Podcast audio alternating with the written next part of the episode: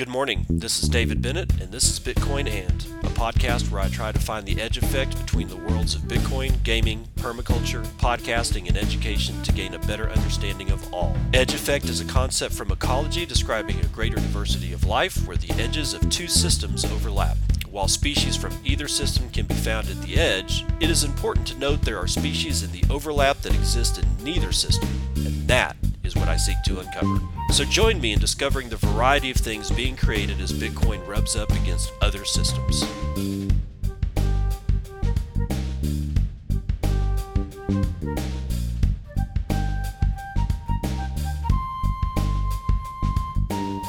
It is Monday morning in the morning, 10:08 a.m. Pacific Daylight Time. It's the 17th of October, 2022. This is episode 632 of Bitcoin. And let's just check in on our good friend the Clown Show. Hey, how you doing, little buddy? You feel like you're sounding the alarm Yes. for people that don't understand what the fuck is going on. So here, I'll pulled it up for you here, yeah? So there's the video. Yeah. I don't know if your camera can see that, but the, No. there's the video. There's him speaking about it. The G7 is launching a set of public policy principles for retail central bank digital currencies, Yep. CBDCs. Central bank digital currencies could be a digital version of money, a bit like a digital banknote that could be used alongside. Right, so that's the guy who runs our economy in the UK. His name's the Chancellor of the Exchequer. And here is the article. Bank of England tells ministers to intervene on digital currency programming. Yeah. And here's a quote from the article. This is in the Telegraph, the one he pulled up, but it was behind a paywall. So I'll just read the quote. Digital cash could be programmed to ensure it is only spent on essentials or goods which an employer or government deems to be sensible. Holy Now, shit. I'm going to take it one step further for you, Joe, right? So, the vaccine passport infrastructure is in place.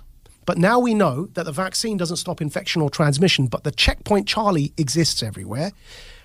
They bring in digital banking, central banking digital currencies. You've got a scenario now that you're checking in and out everywhere you go using vouchers that are programmed and you can only spend where you're told you can spend them. There's another word for that, man. That's called the Chinese social credit system. That's what it's called. And anyone who watches Black Mirror will know what I'm talking about. That's that TV show, right? Yeah. So, what they are telling us, and when I say they, who's they? People in power. That's the head of our economy, the Chancellor of the Exchequer, second most powerful person other than the Prime Minister and maybe the Foreign Secretary in the UK, right? He's telling us, I just played it there for you. He's telling us that's what he, as the UK, the head of the G7, want to bring in for the G7. So a scenario where, like in New York at the moment, because the, the passport infrastructure is in place, you bring in that digital currency and you've got this total control. And if I'm speaking to you the way I'm speaking now, and my employer or government, you heard that in the quote directly, yeah, deems me as saying or doing something inappropriate, suddenly I can't actually pay to come here and speak to you anymore. My, my digital currency won't even pay for the ticket because it will be known that I'm coming to speak to you. Sorry, your, your vouchers don't allow you to purchase that ticket to go and speak to Joe. Okay, for th- those of you who don't know, that was the Joe Rogan experience, and that was uh, Maajid Nawaz on Joe Rogan Experience number 1780, if you want to go see the full show. Uh, that's some scary ass shit because, you know, Bitcoiners have been talking about that ever since the inception of CBDCs. That the, the, the tool of programmable money can cut both ways depending on the platform. Now, on the Bitcoin platform, its protocol, uh, programmable money really works for the people. But on a centrally controlled platform like CBDCs or Ethereum, which make no mistake, at 52%, you know, miner extracted value blocks being OFAC compliant, Ethereum is indeed a centralized platform. Then programmable money does not work for the people. It works directly against the people. But here was the thing is that a couple of OG Bitcoiners talked about one side of that, but most of us were talking about how government would use it to make sure that you could only buy, you know, goods and services that they approved of. And that's bad. But enter the employer. More specifically, your employer. Do you work for a state college or university? Do you work for the FBI? Do you work for a private ass woke company that's not even all that big? Well, now your money is going to be, they're going to have a say alongside of the government, which is bad enough, how you get to spend your money, what you get to spend your money on, if you get to spend your money at all. And I would assume during all this that they also control whether or not you get any money. Not that that really matters. Honestly, that's like the least of your fucking worries at this point. Even if they give you money and you can't spend it on anything that you think you want or need, they'll you know they'll they'll tell you what they'll tell you what you need, won't they? Won't they? We can't. Ford did this. Henry Ford built. He was one of the guys that built one of the first corporate cities. Right. If you worked for Ford, you lived. I want to say Dearborn, Michigan, but I'm not sure that that's correct. Whatever it is, town that Ford built, that's where you lived if you worked for Ford. He owned the housing. He owned the general store where you did your shopping. He was your employer. He was also your tax collector, the guy that paved your streets, if there were any paved streets at the time. I don't think they were. They were still probably dirt. Everything about living in Ford's city, if you were an employee of Ford, was controlled by Henry Ford. It was not a good deal, dude. Not it was not a good deal. Now, back then, Ford was probably a lot more magnanimous than any of the jokers that we got walking around the planet today. But make no mistake, he is a power hungry son of a bitch. And he got rich off the backs of the people that worked for him, lived in his town, paid him rent. Because I don't, you didn't buy houses from Ford. No, no, you rented them. you rented them and you ate at his restaurants. So he got your money that he gave you because those were all approved items and if I remember correctly, Ford did not allow alcohol to be sold anywhere on premises in his town. Certainly, he did not allow alcohol in the Ford factory. Of course, you don't really want to go into a factory with, you know, heavy moving stuff when you're half hammered or even slightly hammered. And God forbid, fully bombed out of your tree. But I digress. Uh, here's another set of people that don't drink, but apparently they do Bitcoin Meet the Catholic nuns who are building a new church with Bitcoin. This is written by Andrew Flattery for Bitcoin Magazine. An observer of modern culture paying even the slightest bit of attention might aptly compare today's world to the Roman Empire in the 6th and 7th centuries. This was a period of cultural decline where barbarian invasions destroyed cities, libraries, laws, and even governments during this time, it was medieval monks such as Saint Benedict who preserved and built up Western civilization. The monks did this by preserving ancient texts, saving agriculture in Europe, and preaching the gospel. Today, the Benedictines of Mary, Queen of the Apostles, are doing their part to build up a civilization in the midst of cultural decay, and they are doing it with the help of Bitcoin. These traditional Catholic nuns are a monastic order who follow St. Benedict's rule and buy, receive, and hold Bitcoin in cold storage on behalf of their monastery. They survive on self sufficiency and financial support from around the world. They have nuns from Mexico, England, Germany, of course, the Netherlands, and Lithuania making Bitcoin their ideal money. I'm pausing here f- for effect. The Netherlands what's going on here? Why is the Netherlands so becoming so very deeply entrenched more than seemingly almost any other country, even bypassing El Salvador, Nether the the Dutch are just all they're always around Bitcoin. It's amazing and their government is doing everything they can to destroy everything about the Netherlands. Is that why? I don't know. It just understand that I'm seeing a every day I see the Netherlands connected with Bitcoin. It's it's the most amazing thing. But anyway, while driving through the hills of North Kansas City, Missouri, en route to the monastery, I wondered what could possibly be the connection these nuns have to Bitcoin. Father Matthew Matthew Bartulica, chaplain of the monastery, put it to me this way, quote, the monastic life is probably the greatest example of low time preference.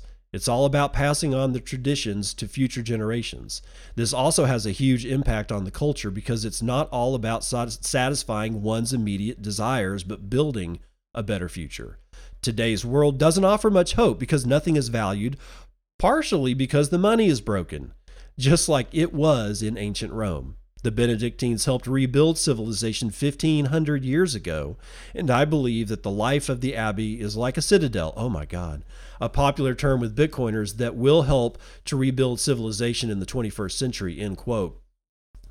Father Bartulica is the orange pilled Catholic priest at the monastery. He ably references Dr. Saifedean Ammous, author of the Bitcoin Standard, on issues such as fiat architecture and fiat food.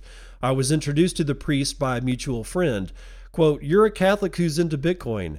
You have to meet this priest, end quote. It was Father Bartulica who set up the sisters with hardware wallets and taught them how to send, receive, and get on the path toward financial sovereignty. He is on a mission to convert local Catholic parishes to a Bitcoin standard. so far, the Benedictines of Mary have been most ready and able. You can see some parallels between the Bitcoin ethos and the way these nuns live. The sisters walk the walk by dedicating their lives to the long term, even into the eternal, following the model of ora et labora, which means work and pray in Latin. They demonstrate low time preference by praying eight times a day, growing their own produce, and raising their own cattle and chickens. These nuns even released award winning and soul lifting chant and hymn music. Mother Abbess Cecilia is the young and vibrant abbess of the monastery and put it this way quote, What we are doing is building up civilization. We are hanging on to the traditions of the church and the traditions that built up Western culture. We are stable, we have order, we know what we're supposed to do, and we do it every day. We do it with love, with diligence. End quote. One thing I was immediately struck by when visiting the monastery is the brand new, awe inspiring church that dominates the grounds. I expected to drive up to a modern utilitarian building, as disappointingly can be expected from any average suburban church today. Instead, the sisters built an architecturally beautiful structure that includes hand painted murals, Italian marble, vaulted ceilings, and stained glass windows. This was possible thanks to generous Bitcoin donations made back in 2017. These donations allowed the Benedictines to build a church for the ages without the burden of debt financing.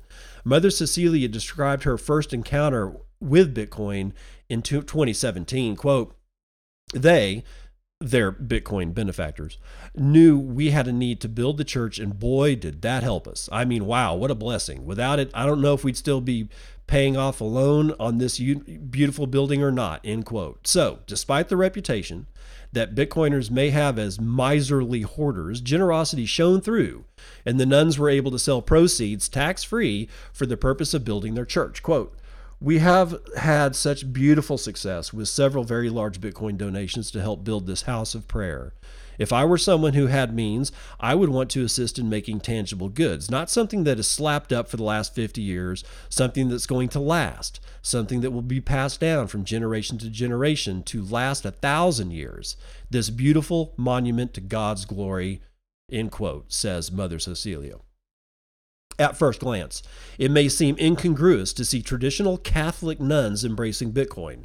These are nuns who wear their full habit, but technology has assisted them in seeing significant growth in their order of religious sisters. Many young women have discovered the Benedictines of Mary by searching for Catholic monasteries online and traditional Latin Mass ones in particular. The internet and now the Bitcoin network have also made it possible for generous ben- benefactors around the world to easily play a role in building a monastery. Their music has now been streamed over 3.5 million times on platforms such as Spotify. The sisters' prudent embrace of technology indeed has paid off. My favorite part of the trip, beyond the spiritual benefits, was witnessing the number of things the nuns do to prepare their own food. The sisters treated me to a lunch of vegetable and beef soup, homemade rolls and butter, all produced on site. The conversation was over ideas on honest money, how the church could benefit by adopting Bitcoin, and the health benefits of raw milk. Quote, Who knows how to farm anymore? This is one thing we do are, that we do and are hopefully getting better at every year, just self sustaining. So we can work closely with the ground, the soil, and God's creation and produce our own food right here. It's a beautiful thing. Again, quote from Mother Cecilia. While admittedly foreign to many of us living in the clown world, myself included, the desire to join traditional religious life is growing. Every year, the Benedictine sisters host over 150 visiting women from around the world to discern the process of joining their order. Out of these women, around 10 will take permanent vows. As a result, their space is bursting at the seams, and plans are in the works for another new monastery to be constructed, constructed in southern Missouri. It may be the case that the importance of traditional religious organizations, such as the Benedictines of Mary, adopting Bitcoin will become more essential as the creeds they profess grow more deplorable among the mainstream. Excuse me. The sisters are familiar with their unpopularity in the eyes of our conformist culture and have even been the target of shootings in recent years. One can imagine this sort of animosity being used as justification to impede an organization's use of their own bank account, as in the Canadian trucker situation in early 2022, even for a group of unassuming religious sisters. While churches and monasteries exist to stand as a refuge against a declining culture, their own finances are still at the whim of, of artificial inflation and the traditional financial system. The permissionless nature of Bitcoin ensures that these spiritual citadels can be immune from to financial censorship while simultaneously interacting with the global monetary network, so long as they choose to adopt Bitcoin.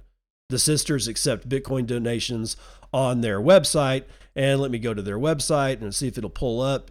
Uh, their website is music.benedictinesofmary, all one word, dot org. Again, that is music.benedictine, sorry, benedictinesofmary.org. Benedictinesofmary.org. Okay, so there's a couple things. There's a couple things of, of relative surprise for me here that the Catholic Church would allow this shit. Don't get me wrong, you know me, I love Bitcoin, but I am very surprised that the Holy See out there at the Vatican isn't as pissed off as they can possibly be. Why? One, it seems clear to me that the church, the Catholic Church at the highest levels, at least, and I'm talking about the Vatican, the Holy See, are flat out in bed with the World Economic Forum, the International Monetary Fund, and basically do they they're just playing their part in clown world. They're saying I mean I've I've seen the last pope, maybe he resigned because he knew where this shit was going. But this new pope, I'm like, are you serious, dude? I mean, I'm not gonna go. I'm not gonna go back through all the the crap that this dude has said, but it's just stupid, right? So I've, I've like my favorite pope was John Paul II. I loved that guy. I'm not even Catholic. I love John Paul II, but the last two popes that that we have they're just it's like they're just puppets i can see it i hope you can see it but that leads me into this how on earth this particular monastic order is able to to get away with this is is amazing because it's clearly going against the wishes of IMF, WEF, World Bank, EU Central Bank and all those guys. They don't want anybody using Bitcoin. They want them to use their money. But moreover, they're not using the Catholic Church bank. That's the one, that's the kicker here. That's the one that makes me go, whoa, dude, you guys are playing with fire. But they've already built this this this cathedral. I have not seen it, so I don't know how big it is. But if it's you know the description I have in my mind given from the from the news story is that it's probably built of stone and is really big and something that you can't just make go away, right? but still, they funded it outside of the Catholic Church monetary rails. And I get the feeling that that's probably a no no. So I would watch these guys if I were you, because if God forbid, and I mean that, if Bitcoin permeates into the Catholic Church and gets all the way up to where the Holy See himself says, this is good, well, everybody else in the monet- in the traditional monetary world lost. immediately. You're talking about, I don't know, what is it, 1.3 billion Catholics on the planet? It's nothing to sneeze at, dude. That's like one sixth, one seventh of the population of the world. Uh, I hope this works for these guys. I hope they don't get, you know, nailed to the wall and excommunicated by the Catholic Church because honestly, that I think that that would be on the table. Maybe I'm going into a little bit of hyperbole on that one, but I don't think so because the Catholic Church is really tightly controlled. And they've stepped completely outside the monetary boundaries that the Catholic Church is comfortable with. That I guarantee. Let's let's move on. What's Cameron Winklevoss doing nowadays? Well, he's resigning from Gemini Europe director's post. That's what he's doing. Will McCurdy tells us a little bit more from Decrypt.co. Billionaire Gemini co-founder Cameron Winklevoss is no longer a director at Gemini Europe, according to a Companies House filing made on October the 12th. Gemini Europe is a wholly owned subsidiary of the New York based Gemini Cryptocurrency Exchange, who currently provides services in 29 European countries. Cameron co founded Gemini in 2014 alongside his twin brother Tyler, which has since grown to become the 10th largest crypto exchange in the world, according to CoinGecko. The twins became fairly well known in the mainstream media for their role in the early history of Facebook, which led to a series of highly publicized lawsuits where the brothers sought multi million dollar remuneration for their alleged contributions to the success of the social networking giant. The brothers have also attracted attention for their generally bullish attitudes to the future of Bitcoin, which they regularly communicate at industry events. Gemini has yet to provide any reason whatsoever as to why the change took place, though Decrypt has contacted the firm for additional information. Winklevoss isn't the only top executive to leave Europe or Gemini Europe's board of directors in the past month. The firm's executive leadership is currently undergoing some serious changes. Blair Halliday, who had served as managing director of Gemini for two years, jumped ship to become managing director UK of crypto exchange Kraken earlier this month. Gemini's board of directors has also seen several new appointments in the past month. Gillian Lynch was appointed director on October the 7th, 2022, just a week before the firm launched in Ireland after becoming the first crypto exchange to acquire an electric money license in the country in October of 2020. Uh, piping companies like, or pipping piping? I'm going to go with pipping. Companies like Coinbase, Stripe, Square, and Meta, formerly Facebook, to the Post. Lynch joined the firm in April 2021 with the experienced Irish exec, bringing around two decades of financial service expertise to the table, including an 11 year stint at the Bank of Ireland and well over three years at Irish core banking vendor Leveris. It's unclear whether Winklevoss's disappearance from the board of directors has any connection to the Irish expansion, though the company did say that, quote, going live in Ireland is the latest step in its European growth strategy. But it's not just Gemini's top executive leadership that is moving on to new pastures. In June 2022, the firm announced plans to lay off around 10% of its staff, with the memo attributing the decision to current turbulent market conditions that are likely to persist for some time. End quote. The move by Gemini was not dissimilar to the actions taken by Coinbase at around the same time, who also cited issues surrounding the crypto winter when trimming off a large percentage of its staff. So I, you know, speculation is going to abound about this one, but is it is it that Gemini is tanking? Were they too exposed to Terra Luna ecosystem? I don't know. But it seems awfully weird that Cameron would just kind of bail out as a board of directors unless unless he's got something else up his sleeve. You never know about the Gemini twins. You never, you just, you never know. Bitcoiners have Cassandra's curse. This is the next one up. Bitcoin Magazine, written by Mark Maraia. Legend has it that there was once a princess of Troy named Cassandra, the daughter of King Priam and Queen Hecuba, sister to Hector, the prince of Troy, who famously fought Achilles. Uh, the god Apollo fell in love with her, and in an attempt to woo her, gave her the gift of being able to see the future. Unimpressed, she rejected his love.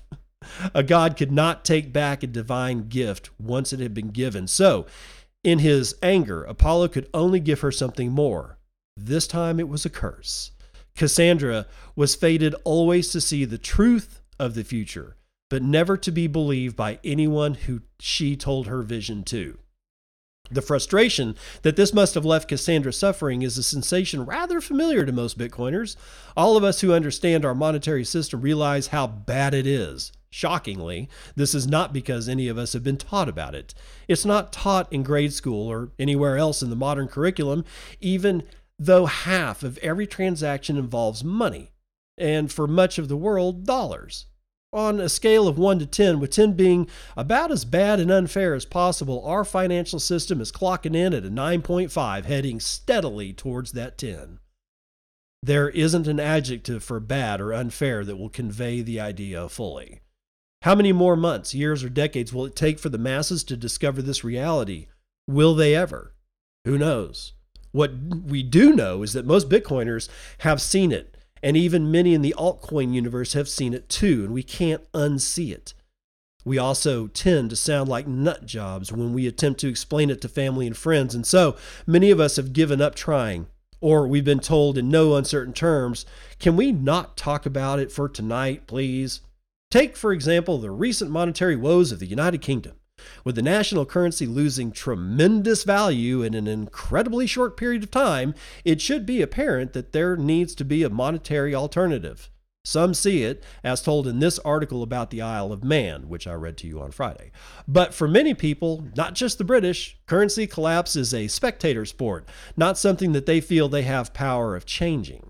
One problem for Bitcoiners is once we have seen the injustices of the fiat system, most of us feel some kind of evangelizing drive, or at least some degree of moral responsibility to try to show what we have seen to the people that we care about and to help them extricate themselves to a greater or lesser degree from the inevitable consequences of the current unfair system by buying Bitcoin. And then we have Bitcoin itself. Almost no one understands it. This tech addled boomer has been studying it intensely for thousands of hours and still doesn't fully grasp all the advantages it offers to the average citizen on this planet, particularly the most vulnerable or uh, yes, vulnerable and poorest among us in the global south. Bitcoin is about as brilliant an idea as the mind can possibly conceive of a digital monetary system. There isn't an adjective for brilliant that will convey how wonderful an alternative it is to the United States dollar. Juxtapose these two systems together, and what do you get?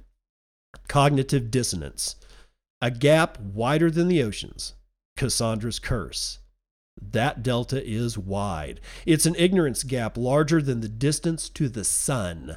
There is no cure for Cassandra's curse other than time and patience. We're so early.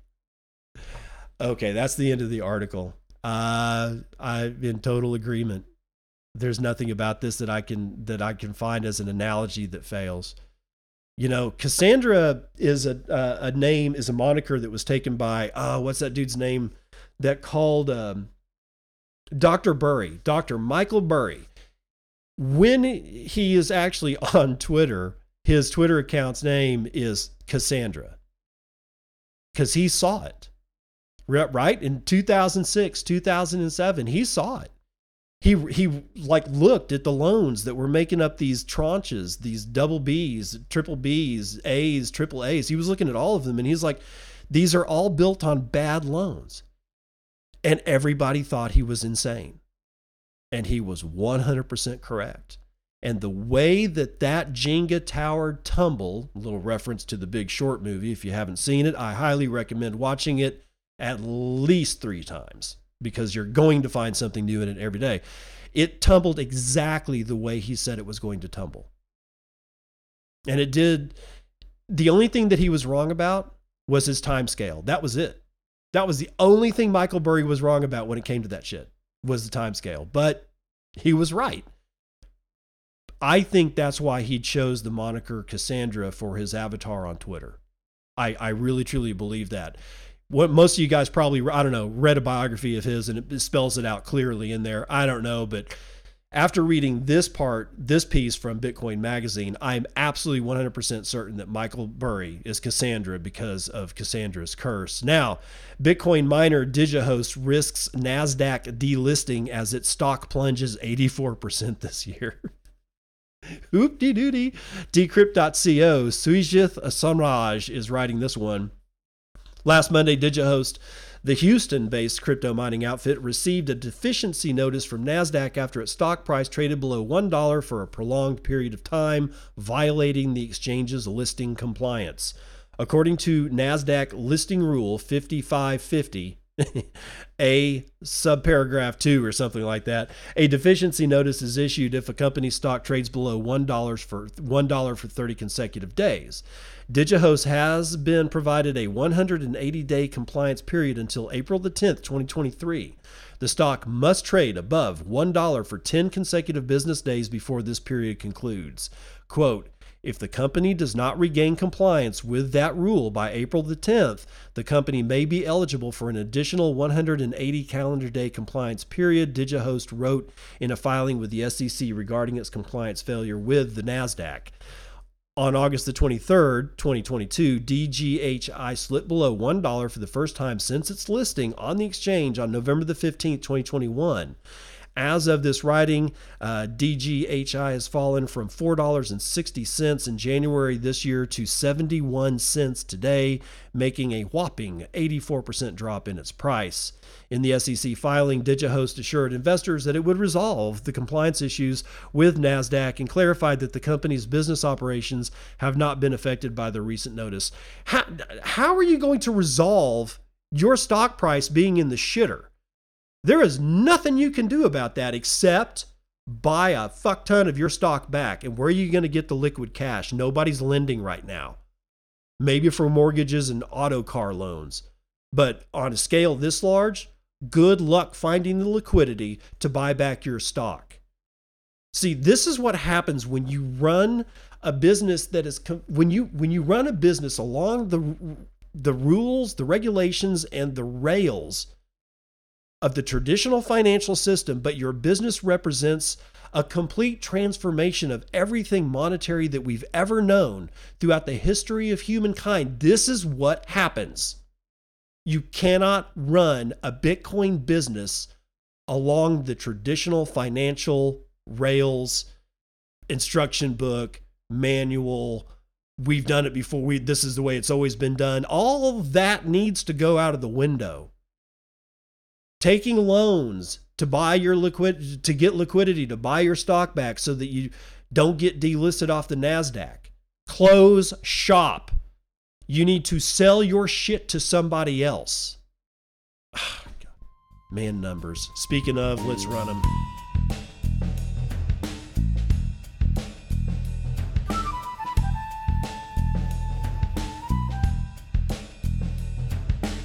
CNBC futures and commodities. West Texas Intermediate up three quarters of a point to $86.22.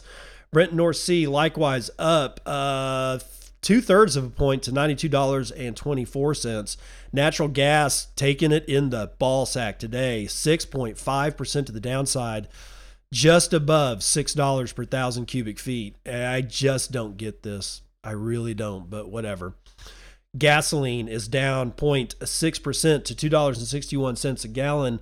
Gold is doing well, up 0.88% to $1,663. Silver is up likewise 3.29% to $18.66.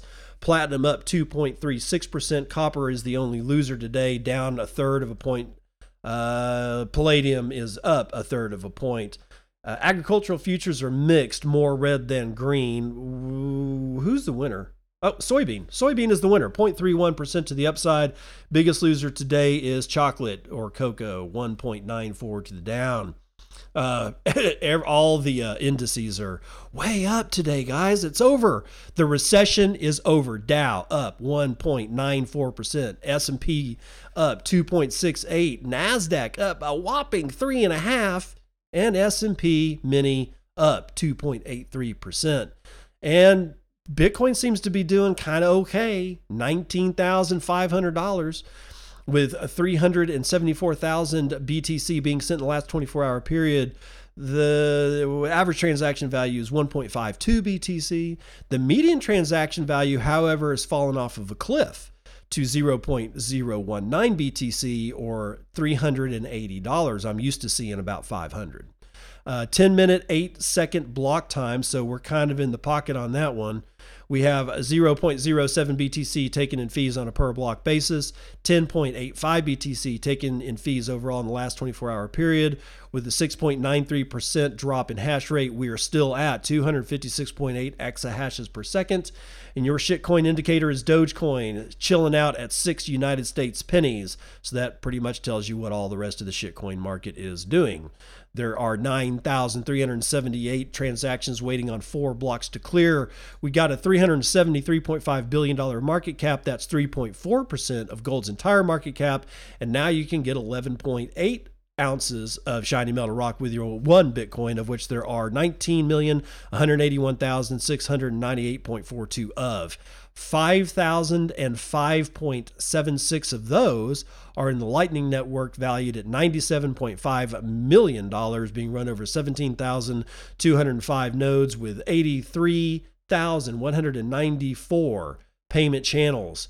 Percentage of Tor capacity of the Lightning Network has fallen again. 68.3. I repeat, 68.3% of the Lightning Network is going over Tor.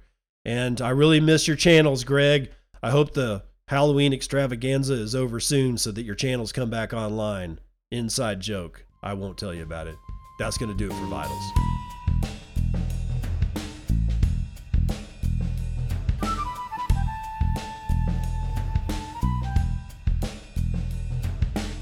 Welcome to part two of the news you can use. We're going to start out with my only boostagram from Friday's show.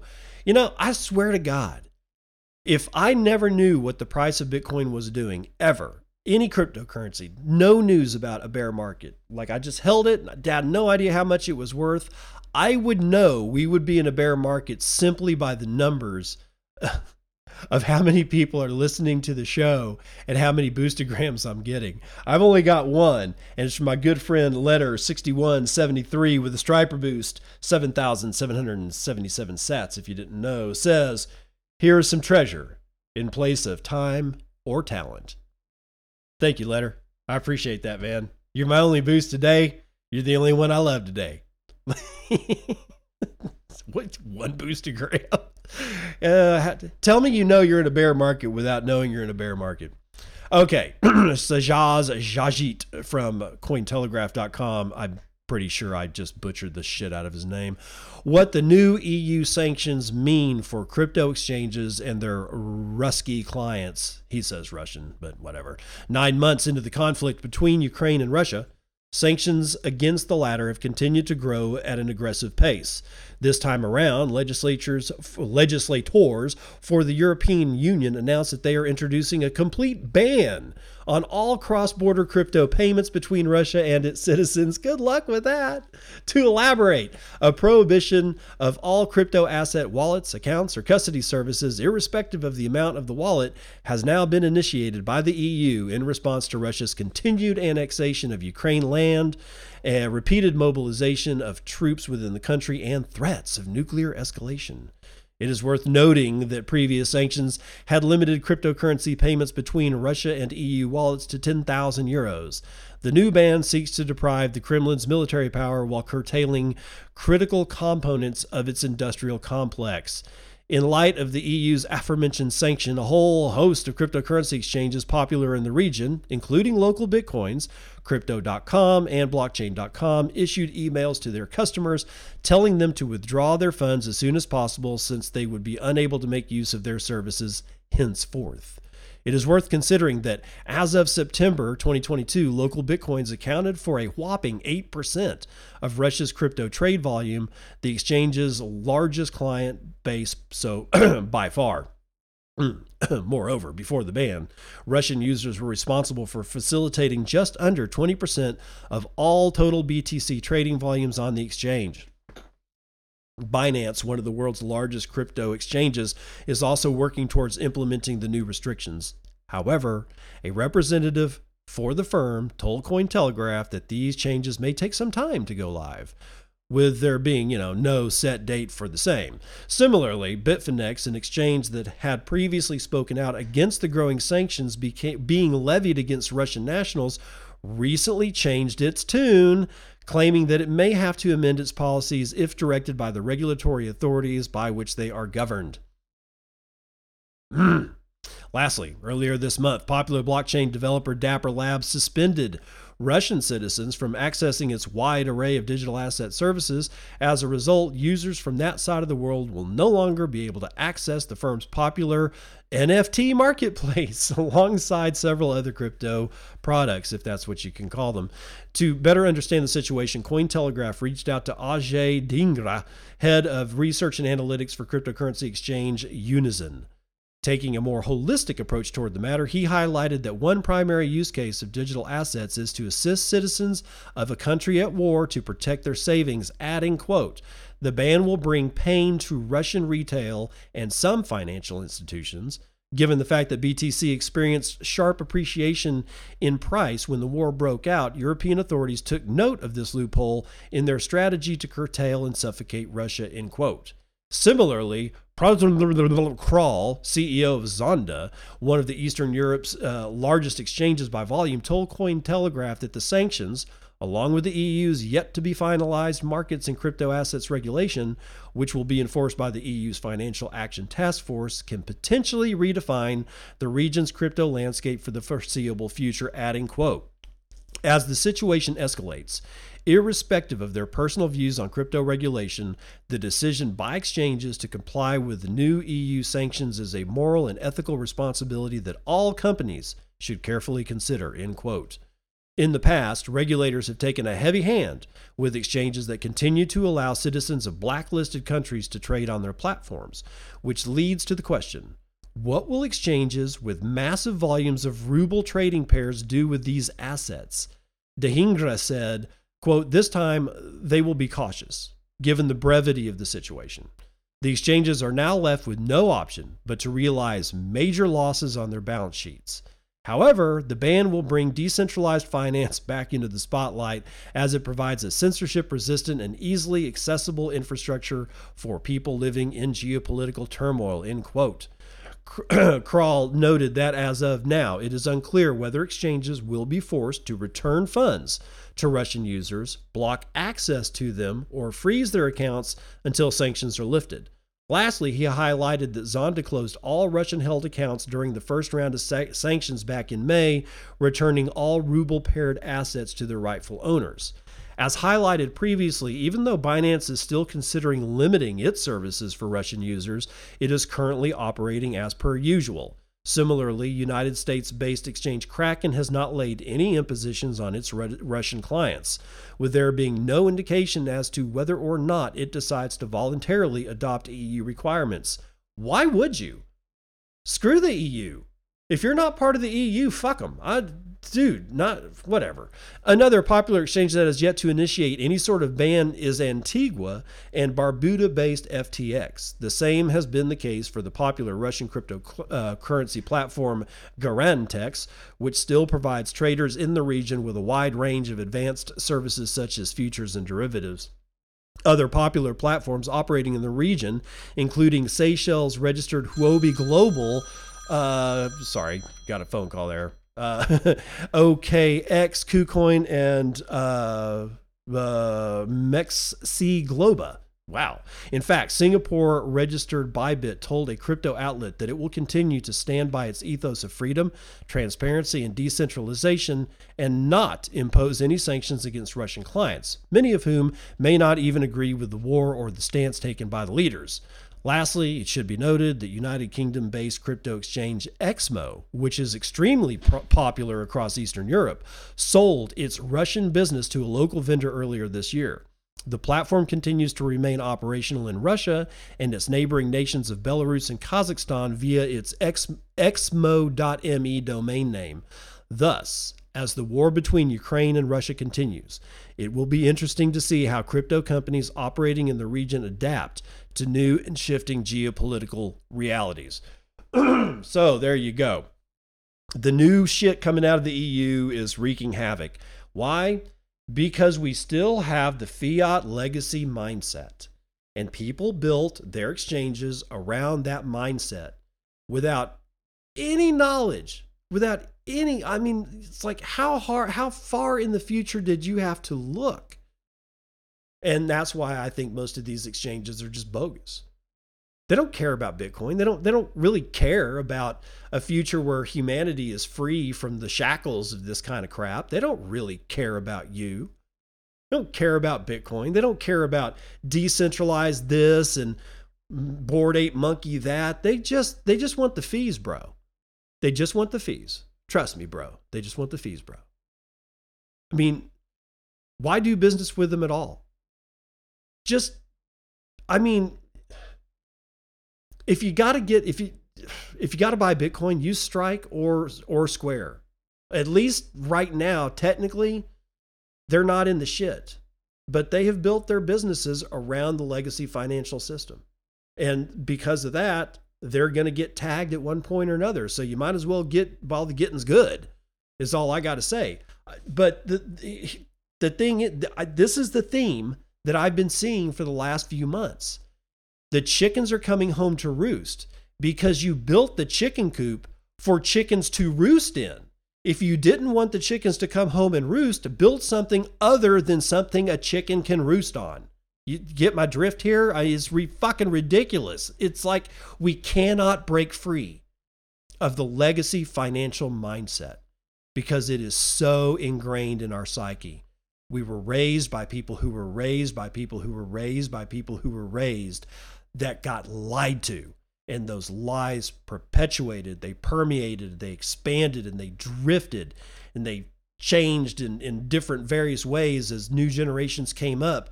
But essentially, they carried the seed of the lie with them for generations. That's why it's so hard for people to not build an exchange that is going to be regulated into the sand. Can somebody please build an exchange that is truly decentralized? The only one that I know of is uh, oh, Hodl. And there's one other one, but they're not getting that much traction because the Coinbases and the Krakens. It's up to us. We got to do it because Brian, whatever his name from Coinbase, is not going to do it. He's not. In fact, what he is going to do is he's going to sell 2% of coin stock to fund life extension and scientific research. Oh, joy. Z Wang brings us this one from Decrypt. Brian Armstrong, CEO of the world's second largest crypto exchange Coinbase, announced on Twitter that he is going to sell off about 2% of his Coinbase holdings to fund scientific research, sending the stock price tumbling amid an executive exodus in the crypto industry. Armstrong tweeted on Friday, quote, I'm passionate about accelerating science and T and tech to help solve some of the biggest challenges of the world. To further this, I'm going to sell 2% of my Coinbase holdings over the next year to fund scientific research in companies like NewLimit plus ResearchHub. Whatever that is. I'm sure it's that life extension shit. Goddamn transhumanism is all over the damn place. Uh, according to Forbes, Armstrong holds about 19% of Coinbase's shares, putting his holdings at around $2.7 billion. This would make his scientific donations worth eh, $54 million. NewLimit and ResearchHub are both bankrolled by Armstrong, with the former dedicated to extending human life using epigenetic reprogramming. read that as mRNA vaccines, and the latter set up to reward the quote open sharing and discussion of academic research through its own crypto token, ResearchCoin. Oh my God. The CEO attempted to quell any doubts as to his confidence in Coinbase or crypto, writing uh, that he intends to be CEO of Coinbase for a very long time and is still super bullish on crypto and Coinbase. Quote, I'm fully dedicated to growing our business and advancing our mission, but I'm also excited to contribute in a different way. Oh, joy. Look, he's got his little tweet up here and he's got his little board ape NFT thing in his whatever his bio. God, this guy's sick. Coinbase stock dropped almost immediately following his tweet on Friday from around $71 to $63.62. That's about 10% drop, guys. This follows the lackluster performance of Coinbase stock recently, which has barely budged from its 65 to $70 range since May. The stock is currently down 81% from its high of $342.98 last July. Coinbase's stock tends to trade in tandem with crypto prices and is often used as a bellwether for investor confidence in the wider crypto industry. So, life, yeah, I wish they had said more about life extension. I, I honestly just think that that's that doesn't surprise me for somebody like this guy. But we got other things to do here. Grayscale's GBTC climbs to a new record of 36.7% discount. This is not the all time high you want if you're Barry Silbert. Crypto Potato uh, author Chayanika Deka is writing this one. It's been a dull weekend for Bitcoin, struggling to clear $20,000 resistance zone, further indicating a potential case of dwindling institutional inst- interest in the flagship cryptocurrency. Is the Grayscale Bitcoin Trust discount registering an all time high? It was currently trading at a 36.7% discount against BTC spot prices, setting the largest discount in the history of the Bitcoin fund. The increased figures could also signal that players are looking at other alternative vehicles for BTC investments, such as ETFs. Arcane Research recently stated, quote, there are good arguments to be made to invest in GBTC at current discounts. The fact that discounts haven't narrowed suggests that Wall Street is either overlooking BTC opportunities or reluctant to commit to a long term play on BTC. As sentiment improves, GBTC's discount may narrow. In turn, GBTC may absorb some of the BTC demand and thus reduce some potential upside in BTC. End quote. Today, GBTC is the largest BTC fund, managing 635,240 BTC, which is about $12 billion and 3.3% of the circulating supply. And then there's a couple other bullet points to go over its history. But I, I think what's going on is that people are bored with GBTC. I think that they're just looking for other investment opportunities. GBTC is GBTC today because they were the only game in town for being able to have somebody else custody Bitcoin, giving you exposure to the Bitcoin price. But as new instruments have come online, uh, that's just looking on. That's just kind of not looking as attractive. It's kind of looking a little boring, honestly. And you know, the human species, you know, as we ape around and into everything that we can possibly get our hands onto, you know, we need excitement. We need that roller coaster. We need basically to live on adrenaline yeah, that's about as high time preference as you can possibly get in your thinking. If you if you can't get excited about a investment eh, because it's boring, then you probably don't need to be investing. Because at one point or another that excitement is going to tank your ass because because that risk taking behavior that risk taking behavior. It doesn't mean never take any risk. I'm taking a huge risk on Bitcoin. Don't get me wrong. But I'm not aping into everything under the sun. And that's what I think has happened. When GBTC was all the rage and they were the only game in town, of course it was going to be flying high. But there's so much shit out there right now. You know, it's it it GB I remember when GBTC was in the news constantly. Constantly now, I get a story about GBTC out once every two weeks, maybe three. That's how boring it's become. I'm not saying go get GBTC. I'm just saying just be aware. It's it's it's just such a shit show out there and guess who's going to take part of it? Mastercard. They're going to help banks offer Bitcoin and crypto trading. Nik Hoffman tells us more Bitcoin magazine. MasterCard is set to announce plans today for a program to help institutions offer Bitcoin and cryptocurrency trading. MasterCard will work with Paxos to bridge the gap between banks and will manage the security and regulatory compliance. Two big reasons what many banks have, uh, have stated for avoiding Bitcoin and cryptocurrency. Quote, there's a lot of consumers out there that are really interested in this and are intrigued by crypto, but would feel a lot more confident if those services were offered by their financial institutions, said Jorn Lambert, MasterCard's chief digital officer, whatever the hell that is. Lambert told CNBC that despite the bear markets, there is still a lot of demand for the asset class. Quote, it would be short sighted to think that a little bit of crypto winter heralds the end of it. We don't see that, end quote. He said also 60% of uh, respondents to a recent poll said that they would prefer to get exposure to Bitcoin and cryptocurrency through their bank. Quote, it's a little scary to some people still, he stated. MasterCard said that its role in this is to keep banks on the right side of regulation by following crypto compliance rules, verifying transactions, oh joy, and providing anti money laundering and, of course, identity monitoring services. MasterCard's chief digital officer stated, quote, it's hard to believe that the crypto industry will truly go mainstream without embracing the financial industry as we know it. MasterCard is expected to pilot this product during the first quarter of 2023, and then we'll proceed to crank the handle to grow into more geographies. Uh, Lambert did not comment on which banks have already signed up for the program. That's the end of the article. Let's read that one sentence again. The remember the theme of today and probably Friday and Thursday was that we it's impossible for the human being, the modern human being today living in 2022 to break out of legacy financial thought, and it's because of sentences like this. It's hard to believe that the crypto industry will go mainstream without embracing the financial industry as we know it. I was right. I was right. Sorry, but I was right. I called it weeks ago. I started talking about this shit weeks ago.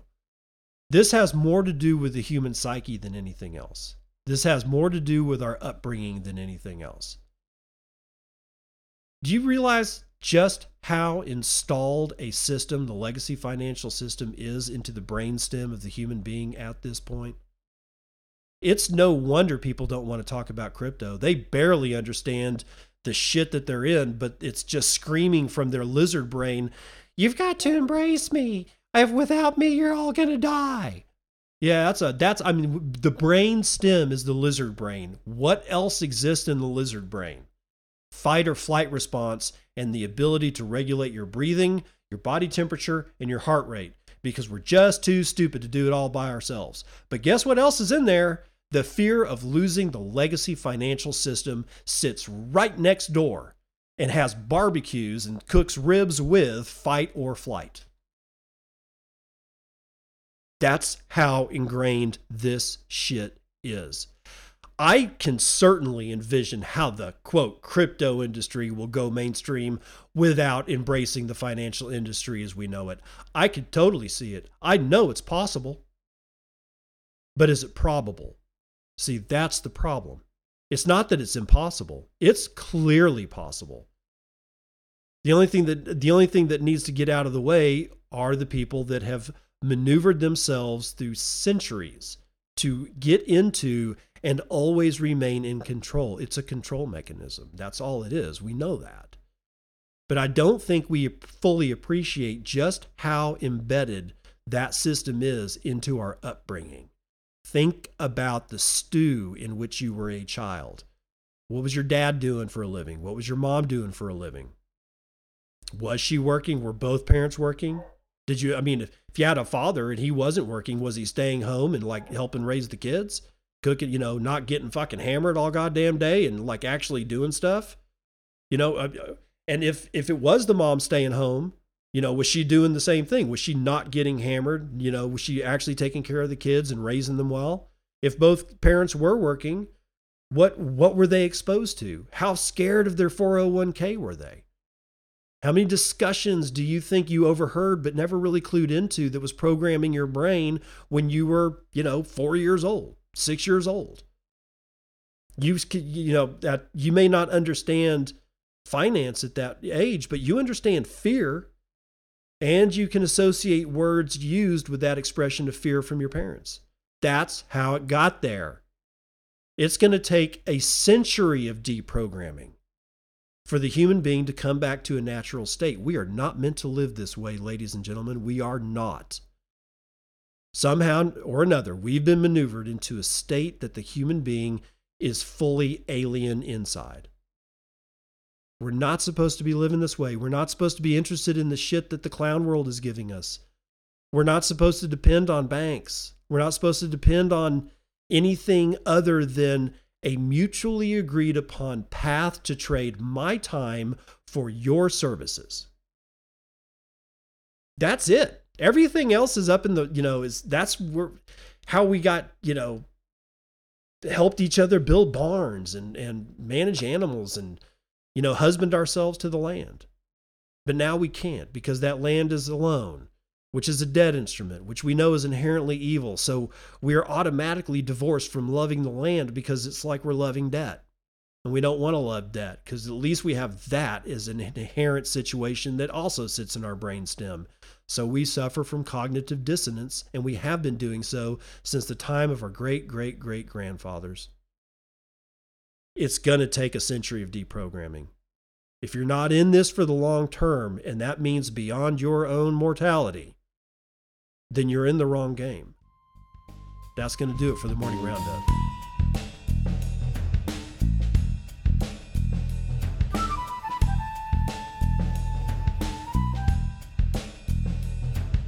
Dad says jokes. I just saw a 20,000 year old oil stain. It was from ancient Greece.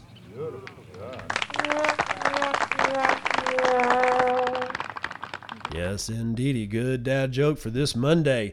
Go forth and execute all of your plans and do it with extreme prejudice. I'm saying, man, because it's going to take all of us together to understand and get other people to understand that the reason that they don't understand is they don't want to understand because it causes their brain pain. We can do it though. We're going to win. It may take a long time. It may take a lot longer than any of us can possibly imagine, but humanity is going to win over these devious, evil hobgoblins. All right? But it's going to take us all to work together. With all that said, if you want to support the show, Podcasting 2.0 is the way to go. I use Fountain app. That's fountain.fm on uh, the the interwebs. If you want to go look and see how you can get that shit on your phone as a podcatcher, you can send me satoshis direct from the podcasting app, and I will send you these dulcet tones in real time. Or you can send me a boostagram, which I really was hoping I'd have like four or five of those things today, but looks like the bear market is taking its toll. That's okay, ladies and gentlemen.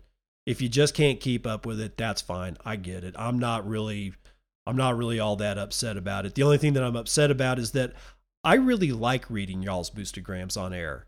It does it it does. It it connects me to people that I've never met. People that I don't know. You know, it and that it honestly that's amazing to me. And I w- want people to start using that technology more. Dude, if you can only afford 50 sats, do it. Send me something. Send me a boostagram. You don't have to give me a row of sticks or a row of duck or a striper boost or a rush boost or a, a Van Halen's 5150 boost. You don't have to do any of that. You give me 25 sats, 50 sats or something like that. I don't have a, I don't have a cap on what I will and will not read. I'm a small show, so it's okay. But I like that connection, and I, I really want more of it. So use Podcasting 2.0, put down your old podcasting apps and pick them back up maybe if they ever get off their off their ass and integrate full-blown Podcasting 2.0. I went to Fountain app from Overcast simply because it had enough features that I really liked and a wallet that I could hold satoshis in so that I could pay people, I could boost people, I can send them sats while they stream me their dulcet tones that's why I did it. That's the only reason. And Fountain's a good app, but I would have stayed with Overcast had I known nothing about podcasting 2.0. It's the only reason I did it. Anyway, so uh, with all that said, well, shit, I guess I'll see you on the other side. This has been Bitcoin and, and I'm your host, David Bennett. I hope you enjoyed today's episode and hope to see you again real soon. Have a great day.